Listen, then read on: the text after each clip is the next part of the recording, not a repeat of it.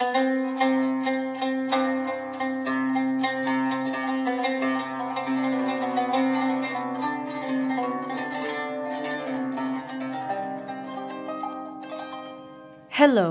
you are listening to Maghreb in Past and Present podcast, a space dedicated to history, art, culture, politics, sociology, anthropology, and many other subjects. This episode is part of Health and Humanities in the Maghreb, a lecture series by the American Institute for Maghreb Studies AIMS, organized by the Centre d'études maghrébines à Tunis CEMAT and the Centre d'études maghrébines en Algérie CEMA in close collaboration with the Tangier American Legation Institute for Moroccan Studies Talim. It was recorded via Zoom on November 19, 2020. In this episode, Dr. Jill Jarvis, assistant professor in the Department of French at Yale University, talks about Terra Incognita, mapping the afterlives of French nuclear imperialism in the Sahara. Dr. Samia Henni, Assistant Professor of Architectural History at Cornell University, moderated the lecture and debate. To see related slides, please visit our website www.themaghrebpodcast.com. Welcome, everyone, to the American Institute for Maghreb Studies Health and the Humanities lecture series, which is organized by AIMS Overseas Research Centers, the Centre d'études maghrébines en Algérie, and the Centre d'études maghrébines à Tunis, and in close, very close coordination with Tangier American Legation Institute for Moroccan Study, which is also known as Talim. My name is uh, Robert Parks, Bobby Bob, uh, and I'm the director of CEMA in Oran, Algeria, talking to you from Tunis, Tunisia. For those of you who are new to the series, the aim is, which is of course inspired by our times, is to examine how different uh, scholars, authors, and disciplines in the humanities explore issues of public health, sickness and disease in the Maghreb in both the contemporary period, but also in the longue durée to give us a little bit more perspective of illness in our own times. Um, we're very happy uh, that so many of you have joined us for this series' fifth lecture, Terra Incognita, uh, mapping the afterlives of French nuclear imperialism in the Sahara. And it's really my immense pleasure today to welcome today's lecturer, Dr. Jill Jarvis, assistant professor in the Department of French at Yale University, uh, Jill's research focuses on the aesthetics and politics in the Maghreb.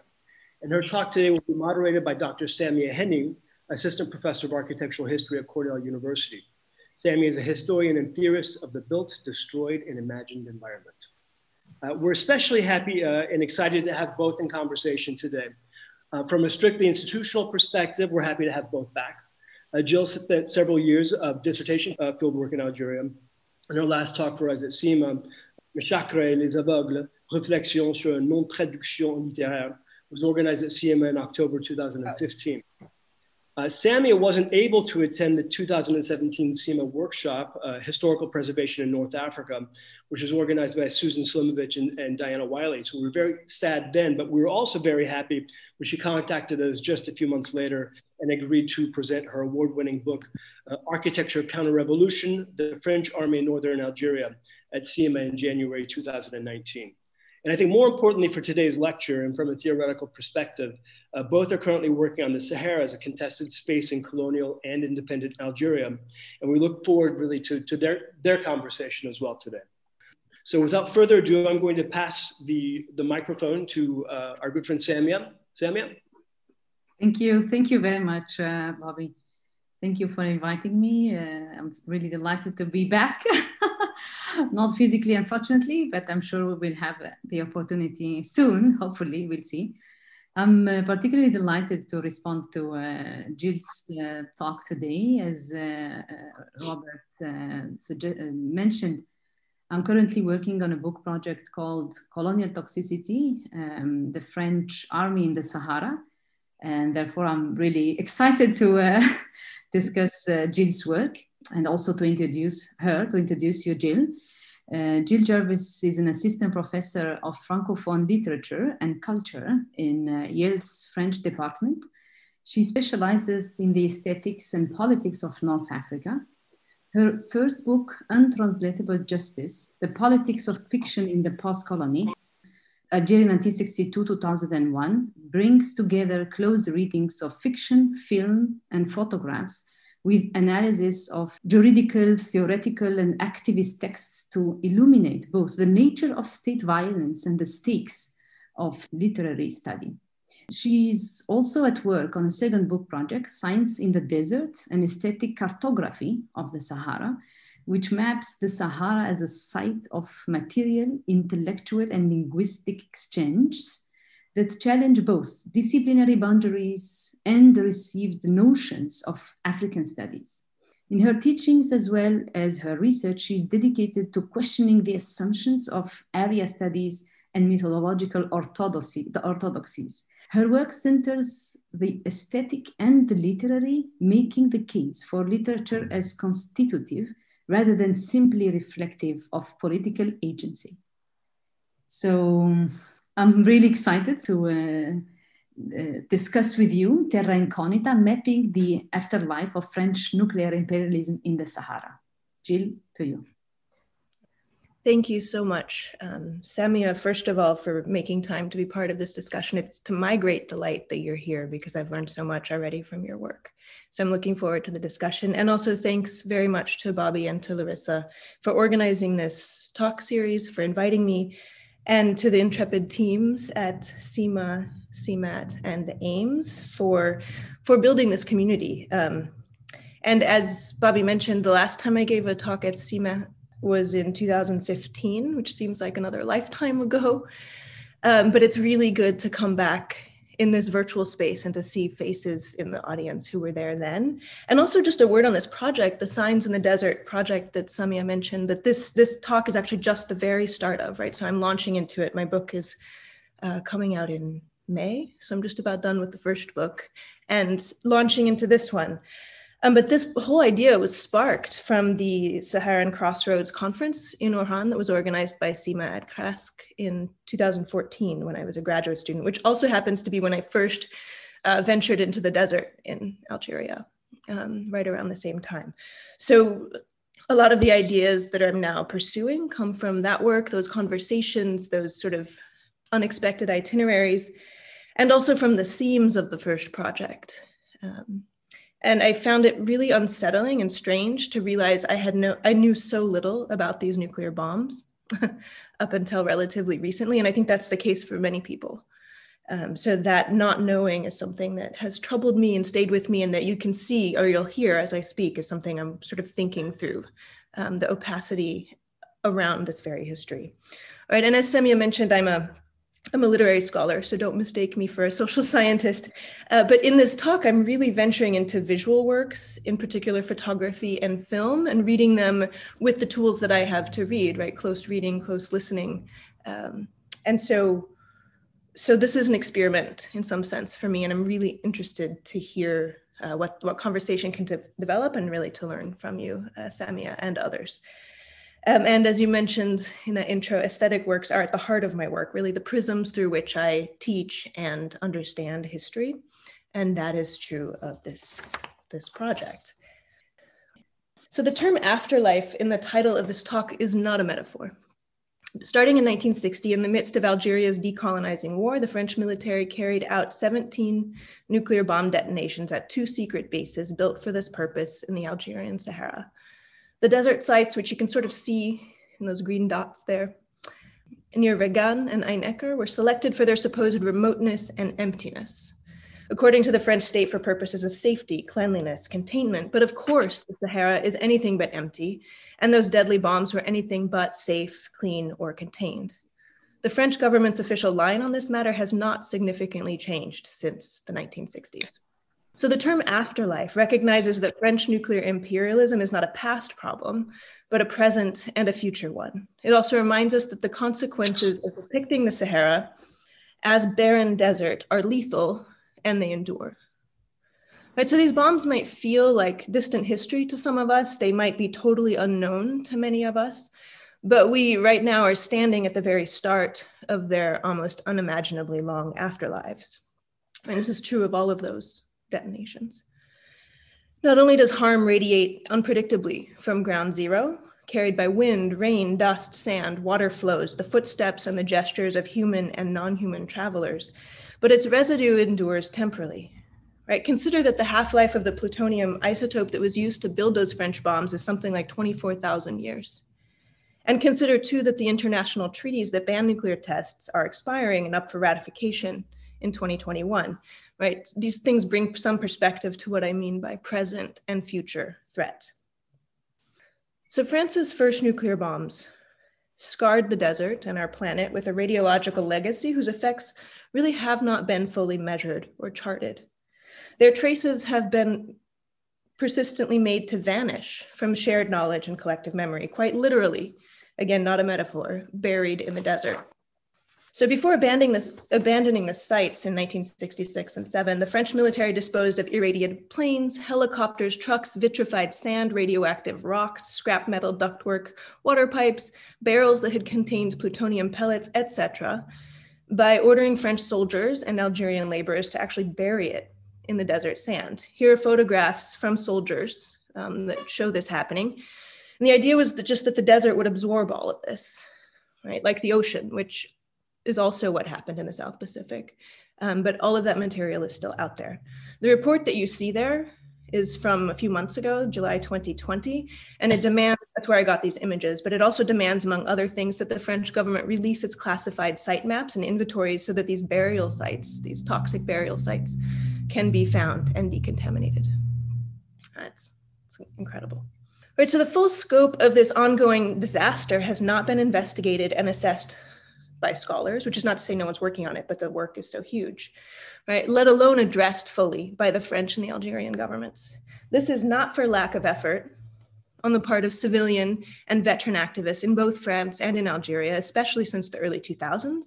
Here's just a glimpse of some of the sources I've been working with and thinking through. There's a growing archive of testimonies from French veterans. There's a growing filmography of documentaries, one of which I will focus on today, and also a list of organizations both in France and in Algeria. And you know, on the scholarly side, one of the scholars working on this topic is, topic is right here with us in the Zoom room, Samia Henni, who is, as you heard, at work on a book about the nuclear and chemical um, sites in Algeria. And as I'm sure she can confirm, and I hope she'll talk about too, there are a number of impasses when it comes to researching and talking about nuclear violence in Algeria um, and this is true of Africa more broadly. It's my sense that these historiographic blank zones are not incidentally connected to the long-standing rhetorical function of the Sahara itself, for so long framed as a kind of void, right, or a blank spot where human history goes to die. It's also a place ideal for keeping state secrets. All right, so this trope of a terra nullius, right, an empty, a space emptied of people, has proven useful to many colonizing nation states, including the one I'm in right now, where I was born. In fact, born in the desert, inside the most radiant zone on that world map I showed you to start with. I was born in Utah.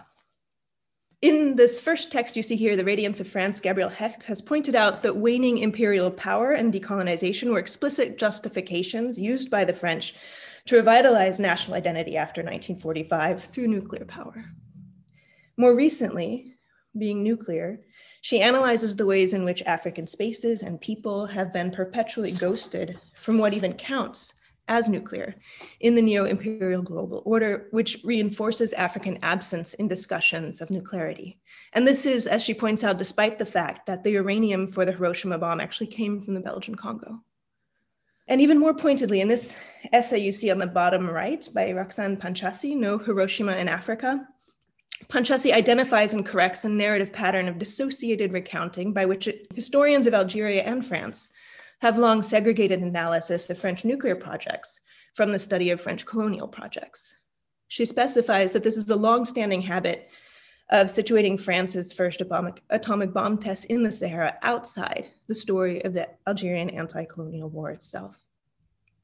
So this Saharan disconnect has been actively produced and defended in ways that continue to make it possible to imagine that nuclear weapons, French or otherwise, are something other mm-hmm. than imperialist tools of biopolitical terror. So, following Panchasi's lead and acknowledging the long history of activism that directly links colonial with nuclear violence, I'm using the term nuclear imperialism to counteract this anesthetizing dissociation. And you can see on the top right there, photograph of protesters in Accra in 1960 um, against the bombing that was going on at Reggane. And the phrase nuclear, no nuclear imperialism, right, is on one of those signs. So for related reasons, I don't refer to the, I try not to refer to the French operations in the Sahara as tests, right? Or their impact as accidental. The Sahara has been deliberately and systematically transformed into a kind of sacrificial blank zone by its state-sponsored cartographical and ideological projects that can be traced um, from the present back into the 19th century colonizing wars that the French carried out. Um, such maps and ideas are now recirculated and reinvented for contemporary military projects and occupations, such as the so-called War on Terror. This is the Pan Sahel Initiative from my own US Department of State in 2002. And that's another talk. But my opening premise is that nuclear imperialism targets people depicted as already absent and places depicted as already deserted long before and long after bombs detonate. So the very least we can do is to reject language that naturalizes, legitimates, or minimizes this. And as it stands, aesthetic works, narrative, poetry, song, might be among the forms best attuned to register the effects of this violence and also to train us, whoever we may be, to recognize and reckon with these nuclear afterlives differently than do our governments and legal system and other forms of discourse. And to my knowledge, um, these are the only kinds of works that have really ventured into the obscure and treacherous terrain where taboos about speaking frankly about the catastrophe of French occupation in Algeria intersect with the present defense secrets of both the French and Algerian nation states. Um, it is, in any case, by way of novels and films, in particular, the film I'm going to talk about, that I have learned the most about this history. And certainly, the, it's through these works that I have learned to recognize the patterns of nuclear imperialism as planetary. Right, I cited Michael Ondaatje at the, at the epigraph of this talk, and we can come back to those larger questions if you'd like to. All right, so a central question at the heart of what I want to share today is what might happen if aesthetic works are taken seriously as alternative forms for addressing and apprehending the threat of nuclear imperialism. Right? Can the counter cartographies that they offer challenge the enduring force of state sponsored maps that continue to operate in ways that enable and justify state violence? So I'm going to focus on a documentary film called Atome and perhaps some of you have seen it, perhaps you have not. If you have not, you can take this talk as one long trailer and hearty recommendation that you find a way to see it. Because I hope to think about what difference aesthetic works and humanities training can make for our thinking about the kinds of danger that nuclear violence poses to ecological health, which is, of course, also public health, and the, the topic and the question at the heart of this talk series. So I'm going to first lay out some brief history with lots of maps throughout.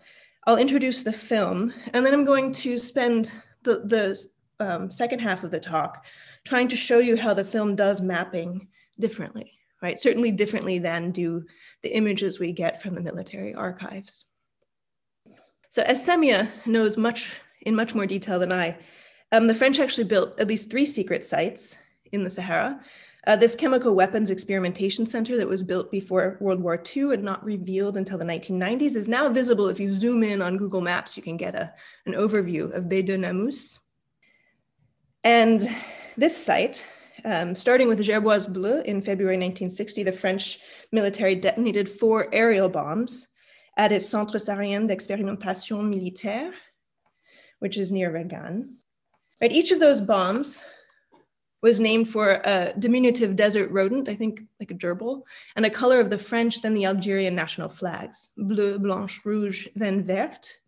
And you can see images of some of these mushroom clouds, in particular Gerboise Bleue was publicized internationally. Um, along with the troops of photographers, there they are, Gerboise Rouge, I think, standing alarmingly close to uh, capture images of the bombs. You also see here a map taken from the French military archives that actually shows the precise locations of each bomb, as well as a couple of subsidiary experiments done with plutonium pellets.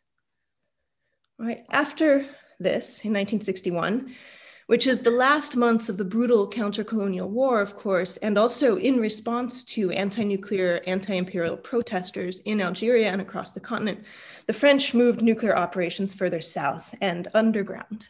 Again, literally not a metaphor. Um, they went subterranean with the bombs at this site.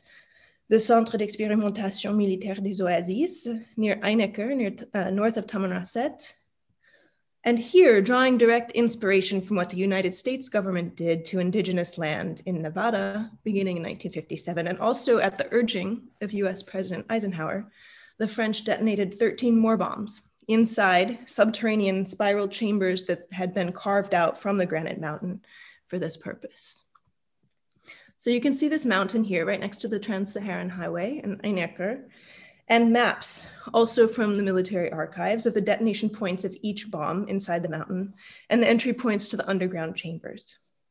Right, and each of these bombs, as you can see, was named for a different precious stone or mineral, like jewels in the radiant crown of France agate, beryl, emerald, amethyst, ruby, opal, topaz, turquoise, sapphire, jade, corundum, and tourmaline. Not shown here are the five simulations of plutonium accidents that were also carried out here um, between 64 and 66, called pollen, rose, saffron, and daffodil. What names, right? So that the French did this on colonized territory is not an accident. From the French state's perspective, this was its own sovereign territory until 1962. The bombs exploded after Algerian independence were authorized by secret clauses that had been written into the 1962 Evian Accords that negotiated the terms of separation on the deal breaking condition that the French military would maintain control of its nuclear and chemical weapon sites in the Algerian desert for five years after independence right? So that's why in 66, 67, the French packed up and left, transferring control of the irradiated sites to the Algerian government and moving nuclear operations to two atolls in French colonized Polynesia in the southern Pacific Ocean, um, on whose inhabitants and environment they exploded 193 more bombs through 1996. However, the complicated relationship between Algeria and France and the transfer of sovereignty at this moment um, meaning Algeria was the only state to have gained independence during nuclear testing, has created a kind of a weird impasse, right? So, in what country, under whose jurisdiction, did these bombs detonate? The bomb called Beryl, detonated May 2nd, 1962, emblematizes this conundrum, right? It's a few months after peace accord and ceasefire, a few months before formal independence, right? In the film that interests me, Atome, there are many films that interest me. The one I will talk about here Atome focuses on this bomb and its afterlife. Atome was created by the filmmaker Elisabeth Leuvrey, a friend to perhaps many of us here, um, in collaboration with the photographer Bruno Hadjih in 2013. So the film is just 53 minutes long, just a few minutes longer than this talk.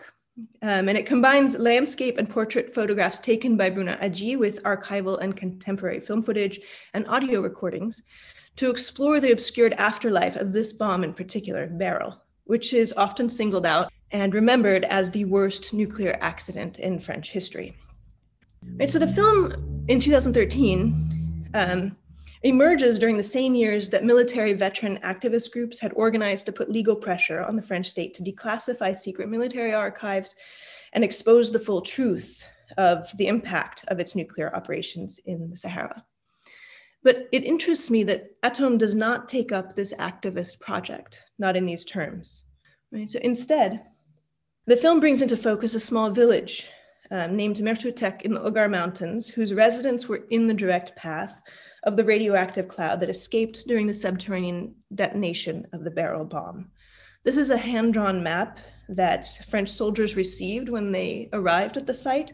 And you can see the location of Mertoutek here sort of off to the right, um, known even to the French soldiers as a place to go see prehistoric rock art. And here is also a photograph taken by a French soldier in 1962 of a Tuareg encampment right next to the mountain. Right, this is a month after Beryl exploded, so it's clear from these images that French soldiers knew the desert that was not in fact in- uninhabited.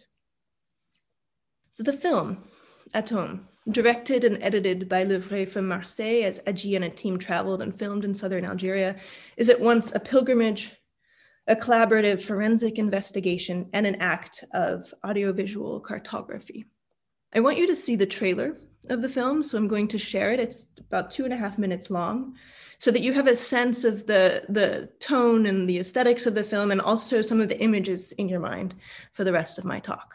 So I'm going to play this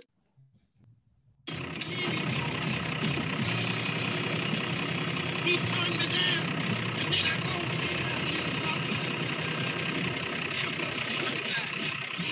J'ai tourné autour du sujet depuis des années sans m'en rendre compte. Je tombais sur des petites choses qui me paraissaient bizarres. Et la piste autour, c'est comme une vieille peau, euh, une vieille peau desséchée, un parchemin. C'est comme si on a essayé de la soulever, un souffle. Les caméras sont parties. Jusque, jusque, ouais. jusque là. Et regardez en bas. Oui, oui, oui, ça y est. Ça c'est ça. C'est la qui débouche. Allez, les cabines. Le Sahara se prête mieux que toute autre région à cette expérimentation parce que le site choisi est à la fois désert et beaucoup plus proche que les atolls des antipodes de la France.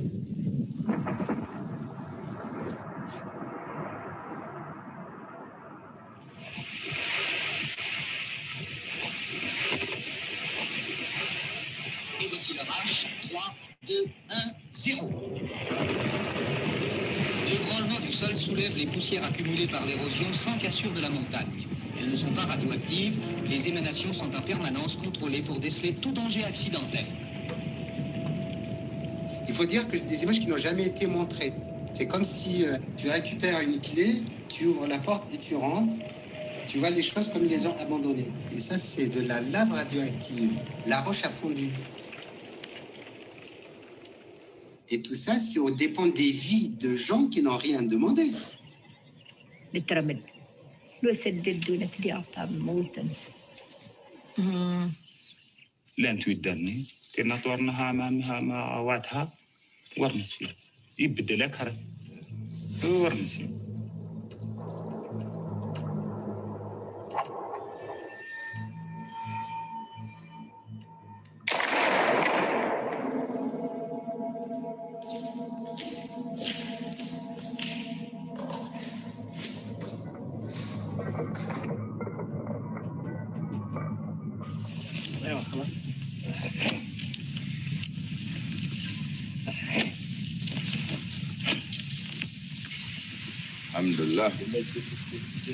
Bismillah.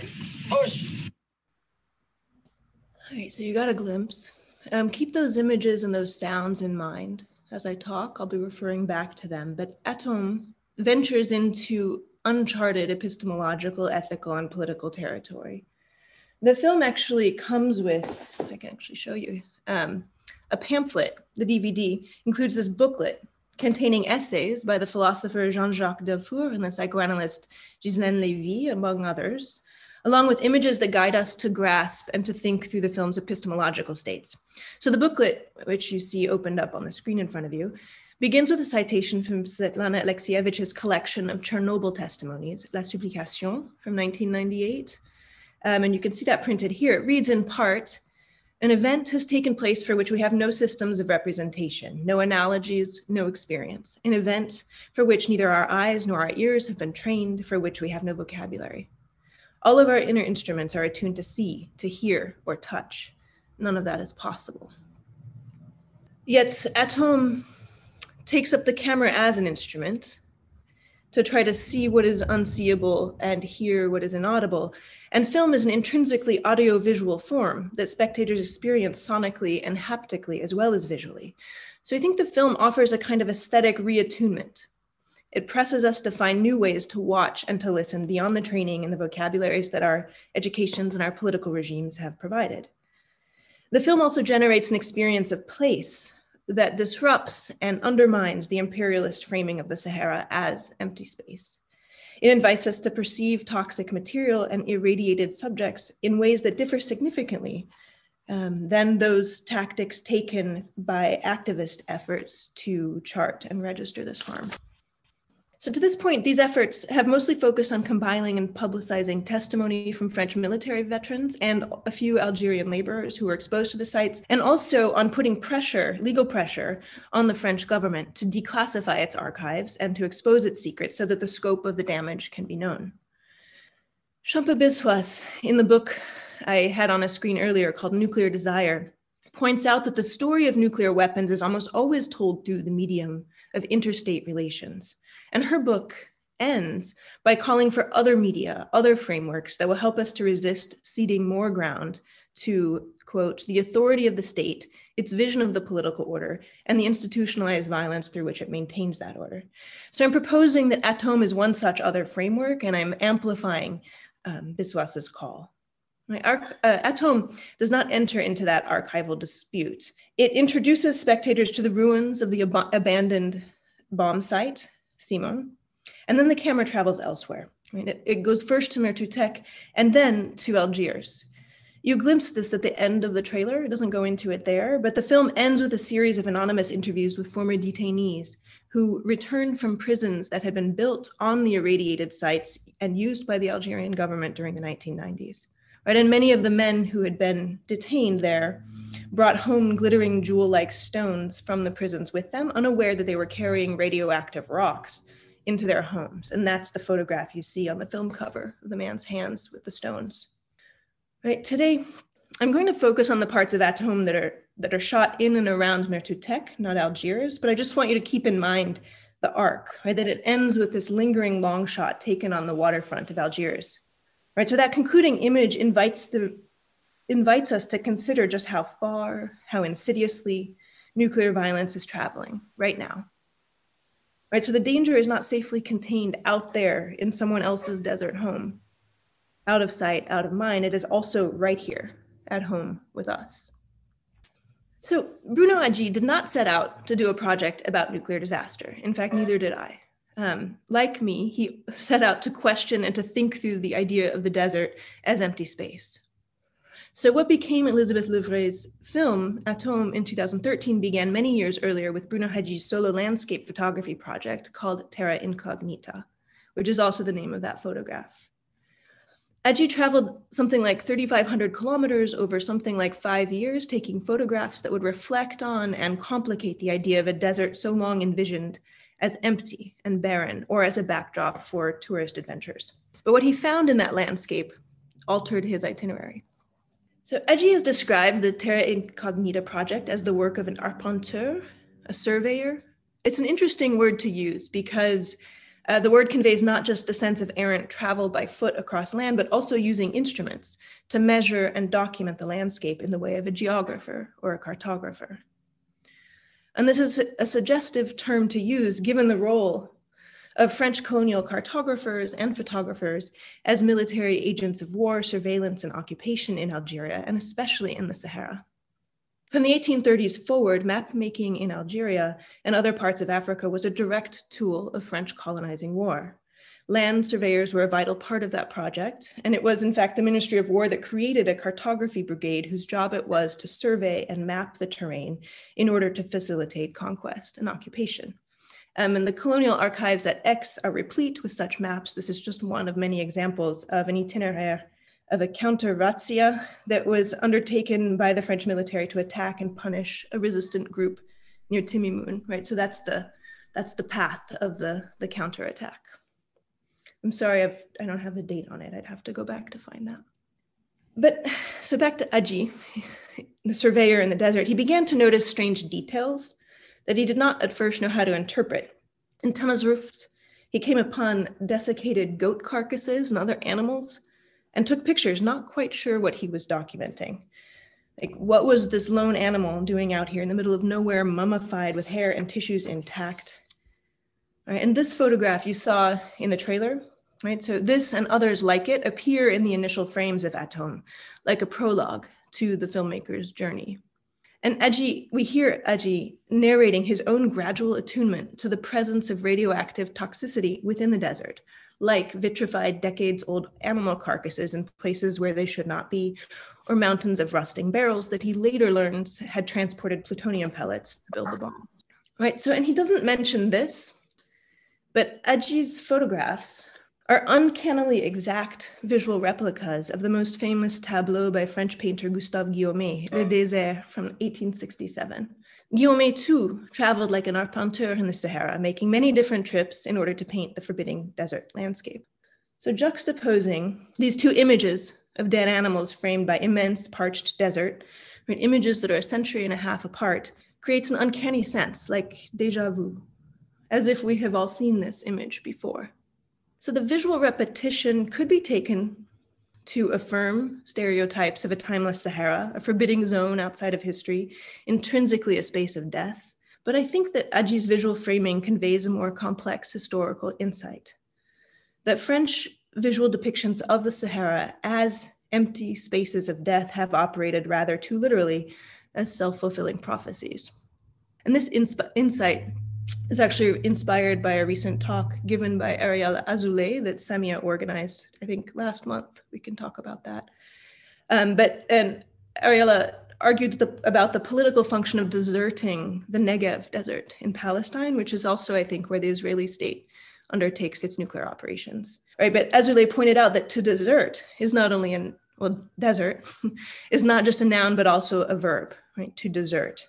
Means to abandon in a treacherous way, to forsake, to leave a place, to cause it to appear empty, to fail someone at a crucial moment of need. So it seems to me that the contemporary Sahara has been deserted, produced as empty, transformed into a dead zone by French colonial cartography, military policy, Orientalist image making. And these tropes and images have certainly been taken up and put to use by the post colonial state since um, as the film suggests, and I'm not delving into here. But Atome's style of splicing together still and moving images positions us to watch and to listen to a photographer in the act of framing the images to which we are being exposed, and to sit with the unsettlement created by our conscription into this act of landscape surveying and portraiture. But we start to watch for the effaced histories that produce images like the photograph of the dead animal. We start to listen rather than only to see landscape and the faces in the photographs. So, if we take its invitation, the film gradually attunes our senses to what is not apparent, right? What is not audible, what is not visible. Atome's opening frame is this photograph, Terra Incognita, um, with the, uh, the uh, latitude and longitude marked out. We see a forked asphalt road on a pale, barren looking landscape. It's a compositionally spare image. There's no creature in it, living or dead. The color palette is muted. It looks empty and desolate. And the left fork comes to a dead end, as if it's been abandoned mid project or sand blew over the, the once paved road, right? It is an image of desertion. The traffic sign bars passage. It points the travelers and our gaze toward the right fo- fork, which continues over the horizon. And in the image that appears on the DVD's cover, um, the back cover, it's almost like the the horizon is glowing like an aura where the earth meets the clouds. And when we see this image in the beginning of the film there's a low frequency quiet sound like a, a mechanical rumbling and a kind of high frequency hum. Right so we might not know how to decipher this but as the film sequence rolls that humming becomes more distinctive and insistent our ears start to strain to make sense of the sound, and the sonic effect alters what we see so that this spare, stripped landscape at first appears silent and empty, then begins to seem as if it's, it's crackling, simmering, and radiating, as if the desert is speaking, but in a language we might not know. And directly after displaying the sort of prologue of visual images of, of traces and signs in the desert, the film cuts to its title screen, Atome. And that deep thumbing thrumming sound amplifies so that we can recognize it now as the sound of a bomb. And the title is this ambiguous wordplay, flickering between English, at home, and French, atome, right, atom. In English, it invokes the longstanding French argument, not just that the bombs were safe, but that Algeria is French territory and that France is entirely at home and within its legal rights to detonate bombs there. In French, the secreted H makes the film's title resemble a chemical compound, and it lends it this uncanny, secretive quality, conveying a sense of something sheltered inside the atom, something buried beneath the surface, something hidden in plain sight. All right, so there's something estranging and familiar, unsettling, uncanny in the title, a quality that it shares with the images in the film. Or we may feel we have seen such things before, that something ominous is lurking just outside our perception. Right, so Atome charts a pervasive violence that exceeds the limits of our senses and that defies existing instruments to map, measure, and describe. But the film also prompts us to recognize that we maybe have seen and felt such violence before, perhaps much closer to our own homes and within our own bodies, although we might have learned not to see this or to know it. So now you have a sense of the film. So in recent years, by which I mean the last 15, Maps and measurements found in declassified military defense archives concerning these nuclear operations have been central to legal and activist arguments, right? To open the archives, release maps so that the French state pays indemnity and acknowledges this truth. And these, these photographs give some sense of the state's interest in controlling visibility around the observation sites, which were built precisely to observe, measure, record, study, to make archives, right? And you see the soldiers there turning away at the moment of the explosion so they don't go blind. And you also see a photograph taken clandestinely by another soldier of the sign that forbids prise de vue. And Atome is rather strikingly indifferent to, or at least ambivalent toward these particular materials um, and to the activist moves to expose them. And I think this reticence and tension is something interesting to think through. And that's what I want to think through um, in the rest of this talk. In 2014, just after Atome was finished, and started to screen publicly this map, this fallout map, drawn up by the French military in 1960, but not declassified, as you can see on the kind of blurry note on the bottom, um, not declassified until 2013, dramatically exposed to wide public audience the toxic reach of the first above ground nuclear test, Gerboise Bleue. It appeared with an article by Sébastien Ramnoux in Le Parisien that opened with the sentence C'est une carte qui fait froid dans le dos. Right, it is a map that chills the spine. So this spine chilling map traces 13 days chronology of fallout from ground zero, right, that radiated outward after the first bomb, Gerboise Bleue, in 1960. So Ramnoux specifies that this infographic is actually based on a declassified map from the French military defense in 2013 um, that had been sort of, uh, I think it was either leaked or used to put pressure on the state to release more such maps.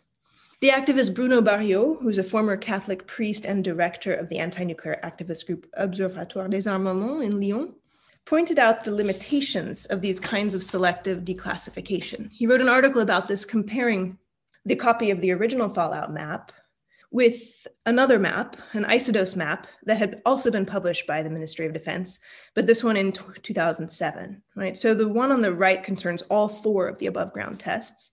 And Barriot places them side by side in his essay to make explicit a contradiction that also appears on the infographic in Le Parisien, which combines them into a single map. You see that tiny little blue spurt is that isodose map. So Ramnoux here cites Barriot. In spite of the demands made by the judges, the army shared only carefully redacted archives from which entire sections were missing. We must reform access to this information if we want to know the truth. But we might also, this is me speaking, not Barriot.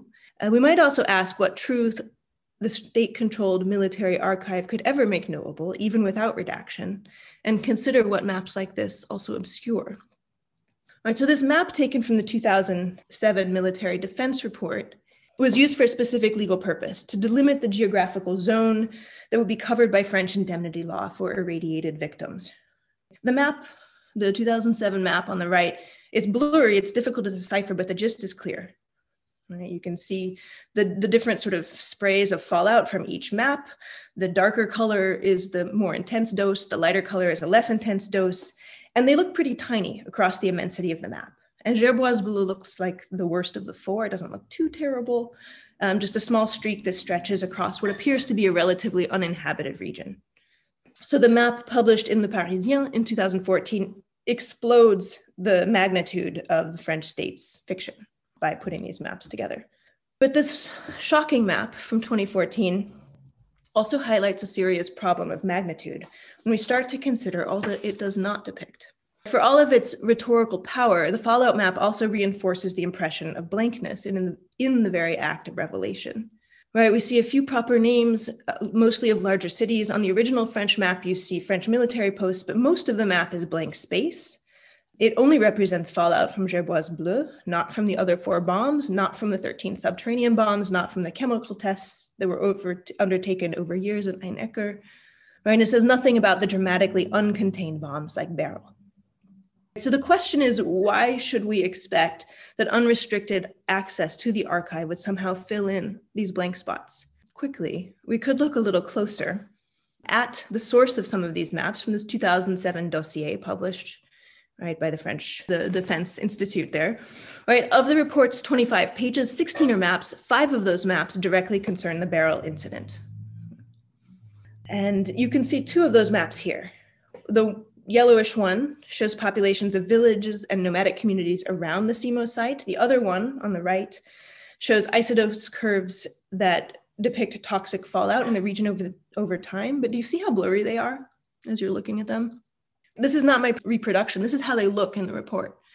Um, some of them are literally indecipherable. They hurt the eyes to read. I have been squinting and squinting at them and increasing the, the sharpness of my screen to try to figure out what on earth they say. Right, so this opacity and indecipherability of the maps themselves encapsulates the rhetorical effect of the entire dossier. Right, it generates the impression of transparency and exposure while in fact offering total obfuscation. Right, here's another one from the same report. Isn't it amazingly blurry?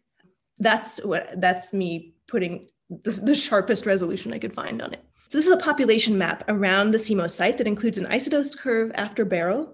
Three concentric circles radiating outward from the detonation site show distances of 100, 150, and 200 kilometers. And a really hard squint at that legend reveals that the red rectangles show names and population counts of nomadic tribes.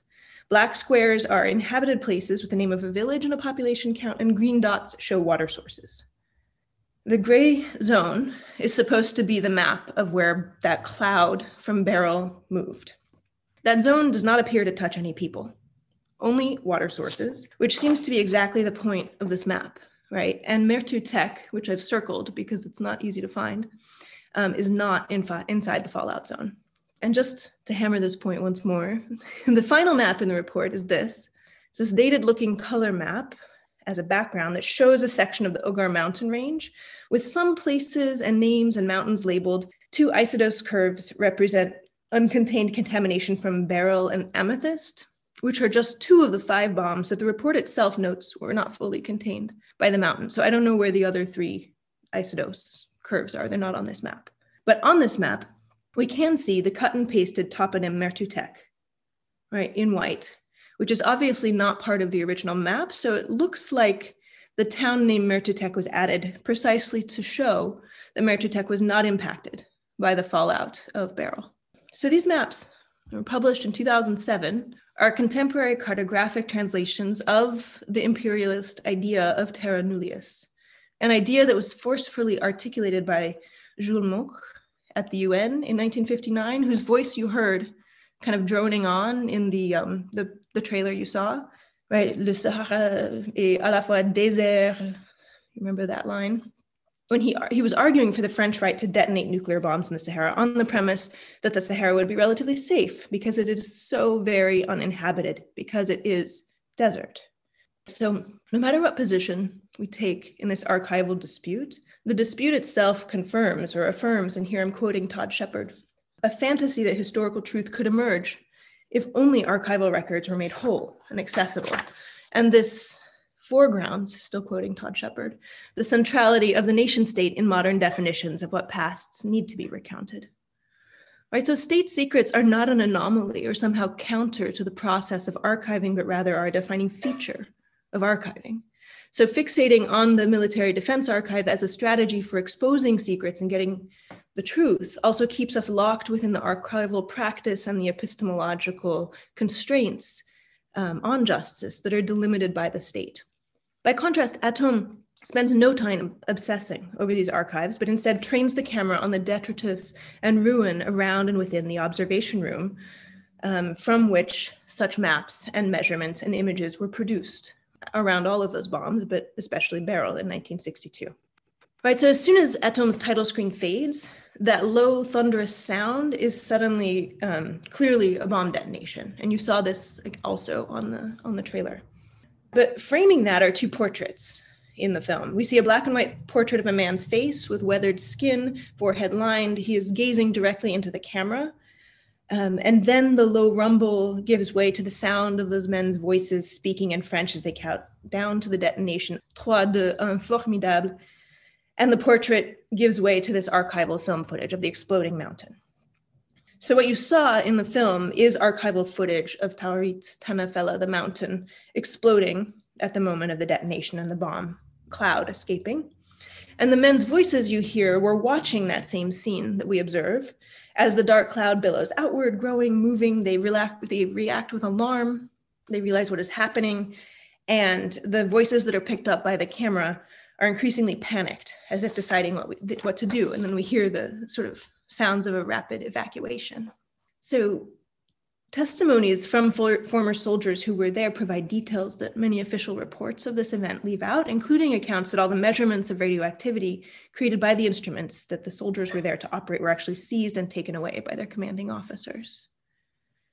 And the cloud pushed east over the soldiers and, and then went on. Um, among the people who were irradiated were the French Defense Minister Pierre Messmer and the Minister of Scientific Research Gaston Palewski, who had come to observe. They died years later of cancer and leukemia, as have many of the soldiers. Right? But in the records are, are sort of very little data about who else, besides nine soldiers and those two ministers, have died. But Atome does not dwell with these voices, witnesses, and archives. Right? It plays that archival footage, and then it cuts directly back to another portrait of that man's face um, that it had started with. Except in this portrait, the man's eyes are tightly closed, with his head tipped back and his chin pointing toward us.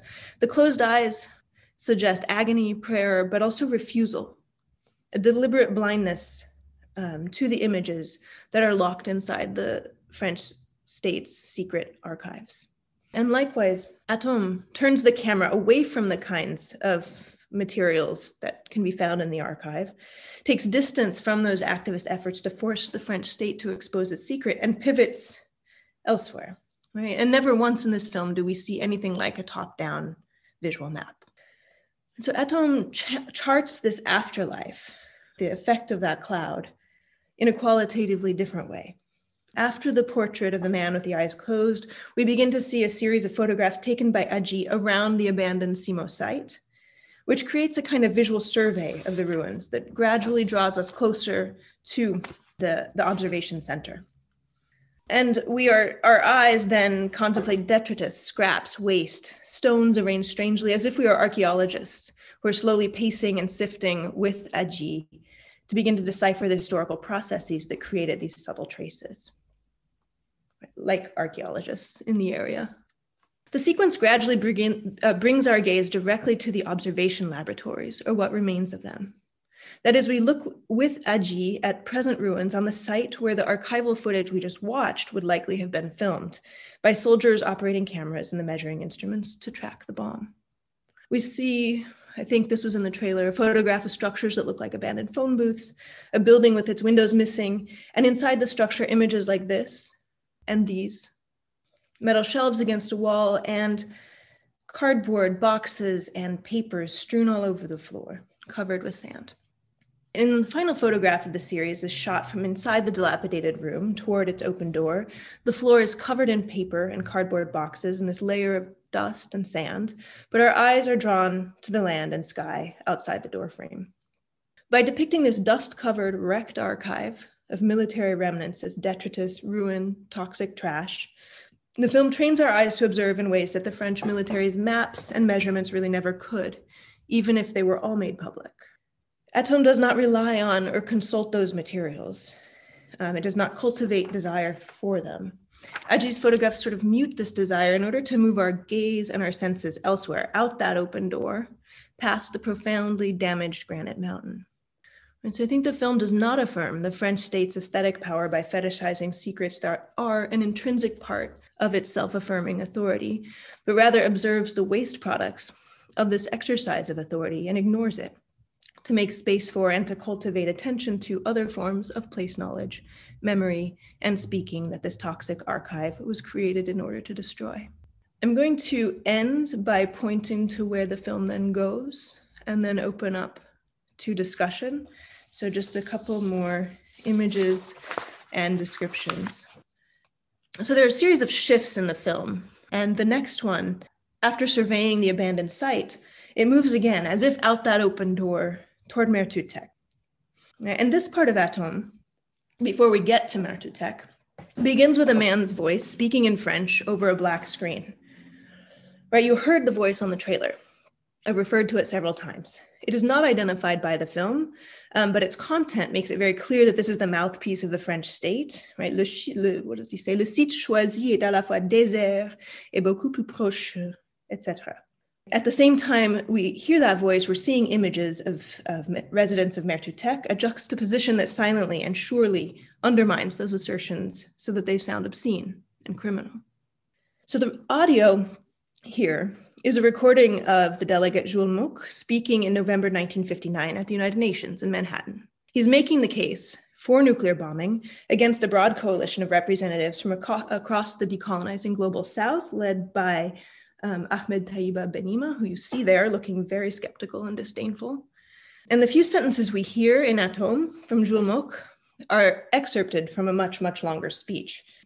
But in the film's audio, the sentences that Moch is speaking has they're not just excerpted, but they're actually redacted. You can't hear this. You have to look at the long version of the discourse to, to notice. But cut from his sentences are asides in which Moch is referring directly to maps that he had printed and distributed to his audience at the UN in 1959. Here are those very maps published the next day in the New York Times, along with translations of Benhima's and Moch's speeches. The maps compare the Algerian Sahara with the Nevada and Kazakh nuclear operation sites to show just how empty and safe the Saharan bombs would be, right? Way less threatening, Moch is saying, than the bombs in Nevada. And weirdly, again, the Sahara maps are blurry. I don't know. They're, they're just some sort of thing with um, the French state Saharan maps. So Moch's claims he, and his, his pointing and gesturing to these maps are sonically redacted from Leuvrey's editing. They're also interrupted, right? His last sentence is actually cut off in the film, and none of these maps or ref- references to these maps enter the film. And this particular map has actually had an extremely long visual afterlife. In documentaries about this and in publications about this, we see versions of this map over and over again, but they are redacted from Atome. So Moch's voice is not only contradicted, redacted, but also interrupted and then replaced by a rich sonic track of multiple voices and soundings. I'm not going to replicate or show you this, but just invite you to go see the film somehow um, so that you can hear it, but I'll describe it. Right, previously in the film, we have heard wind moving through vast spaces, the crackling of, of dosimeters detecting toxic radiation. We've heard Hadjih's solitary narration, but now we hear multiple human voices Speaking gently, we can hear the soft calls of birds and their wings flying past the microphone, the sounds of chickens, roosters, goats, babies crying, the voices of people of different ages in a shared space. So even if we do not speak the languages, which are largely Darija and Tamashek, we can detect the tones of greeting among people who seem to know one another and who sound interested in listening to one another. Right, so this is not a zone to pass through or a blank space to look down upon from the up above perspective of power, but a properly named place with sociality, history, and of course, ecology. And it has been harmed by violence, but is clearly not deserted. There's a living, interdependent, distinctively threatened place and a home to many lives. So, this is the audiovisual field in which testimonies of people who live in Mertoutek resound in the film. And it's unlike the interpretive framing that I've seen elsewhere in other collections of testimonies um, and also in other interviews with victims that appear in other documentary films on this subject. Right? And most obviously, none of these other sources include accounts from women. Right? All are former French soldiers, occasionally former Algerian laborers, the heads of state, the military. But in Atome, the voices of women who live in Mertoutek and men share in crafting a kind of collective memory of what happened after Taurit exploded in 1962. So the film here displays a series of portraits of different residents of Mertoutek, along with photo and film scenes within the town. But interestingly, the voices we hear do not correspond directly to the images. So it's not like you're listening to someone and, and looking at them at the same time, which creates an intricate audiovisual experience of the place that cultivates close listening right? It sharpens our sensitivity to the distinctive subtleties of different voices, to their interactions, and to the way that they interact and cohabit within a social and ecological environment. This also pushes back on any impulse to reduce narrative complexity to case study or to hear their grief and sorrow as abjection. There's a voice of one woman in particular that frames the entire series of spoken accounts. And when we first hear her, she's warming up to tell a story. She says, in Tamashek, that is translated in French subtitles. What do you want? What story do you want me to tell him? I only know that one. I don't know any others. Right? Her voice is robust, resonant, vivid, and she laughs often while she's talking. And then when she begins to recount what happened, what she remembers happening um, that day in 1962, her speaking assumes a strong sense of rhythm, like a poem or a recitation. It's clearly a story she has told before. There's an artistry to her narrative, and she imitates the sound of the explosion that shook the earth and sent the black cloud over her village. Does, does, does, does, does, does, does. And you saw that in the in the trailer. She says, We heard this terrible sound and then we went to hide behind the trees. And then she laughs at the idea that the trees could have offered protection from such a thing. And that same woman's voice picks up at the end of the sequence after we've heard a dozen or so other people speak. And she, her voice is remarkably, uh, she laughs, it's vibrant and strong, surprising given the terror that she is describing. She says, Look at me, although the image we're shown does not correspond to what she's describing. I have no eyes. My mouth is falling. I'm good for nothing. This is not old age. This is sickness. Look at my eyes. This one is dead. My teeth have fallen out. I have nothing left. This is what happened. And then she laughs again. So, this is not victim testimony crafted for legal purposes, but an aesthetic act of narrative authority that conveys both historical knowledge that is absent from the written and material archive, and also a qualitatively different sense of place than do the other efforts to map or measure the loss and suffering inflicted by the French bombs. Atome registers this voice and many others as authorities from whom to learn, voices that inspire respect, that command dignity, and that also guide us to interpret and read the signs in the land that they know. The dead beetles, birds, ants, lizards, the seeds that wither upon sprouting, the water that sickens animals and infects grains and food, the animals producing toxic milk, the children born with twisted bones and blind eyes. So, those who are targeted to bear the wounds of nuclear violence in their bones, cells, tissues, food, water, wind, offspring, and memories are also those who are made to disappear in the state sponsored production of deserted, empty space. So, here and to end, I'm taking up Shampa Biswas's claim, which is also, I think, an implicit claim running through Atome that addressing the problem of nuclear violence really must start by centering the actual present ongoing harm being inflicted on precisely those whom security studies frameworks and state centered discourses of nuclearity are in some ways designed to make disappear. Put differently, this is Shampa Biswas, the subaltern is already and has always been speaking, but the vehicle of the state does not let us hear them, and the frame of security does not let us attend to them. Atome, and I hope other works that I will discover as I continue this project and that we can talk about, turns away from those maps, archives, and frames produced and controlled by states, and also alerts us to the inadequacy of existing legal frameworks to repair or even register the true scale of nuclear harm. This calls us to produce not legal evidence and victim testimony that speaks to existing laws, but rather to radically alter the space of enunciation. All right, so the question I've been asking that I am still asking after watching Atome many times and dwelling with these materials is what would we have to change if we took this film's epistemological moves seriously? Thank you. Thank you very much for your fascinating paper, for the ways that you curated the multiplicity of narratives, records, positions, and terms. I really, really enjoyed it. Thank you very much. Thank you for listening to Maghreb in Past and Present podcasts. To see related slides, please visit our webpage www.themaghrebpodcast.com. Other episodes are available on our website www.themaghrebpodcast.com as well as on iTunes and Podbean.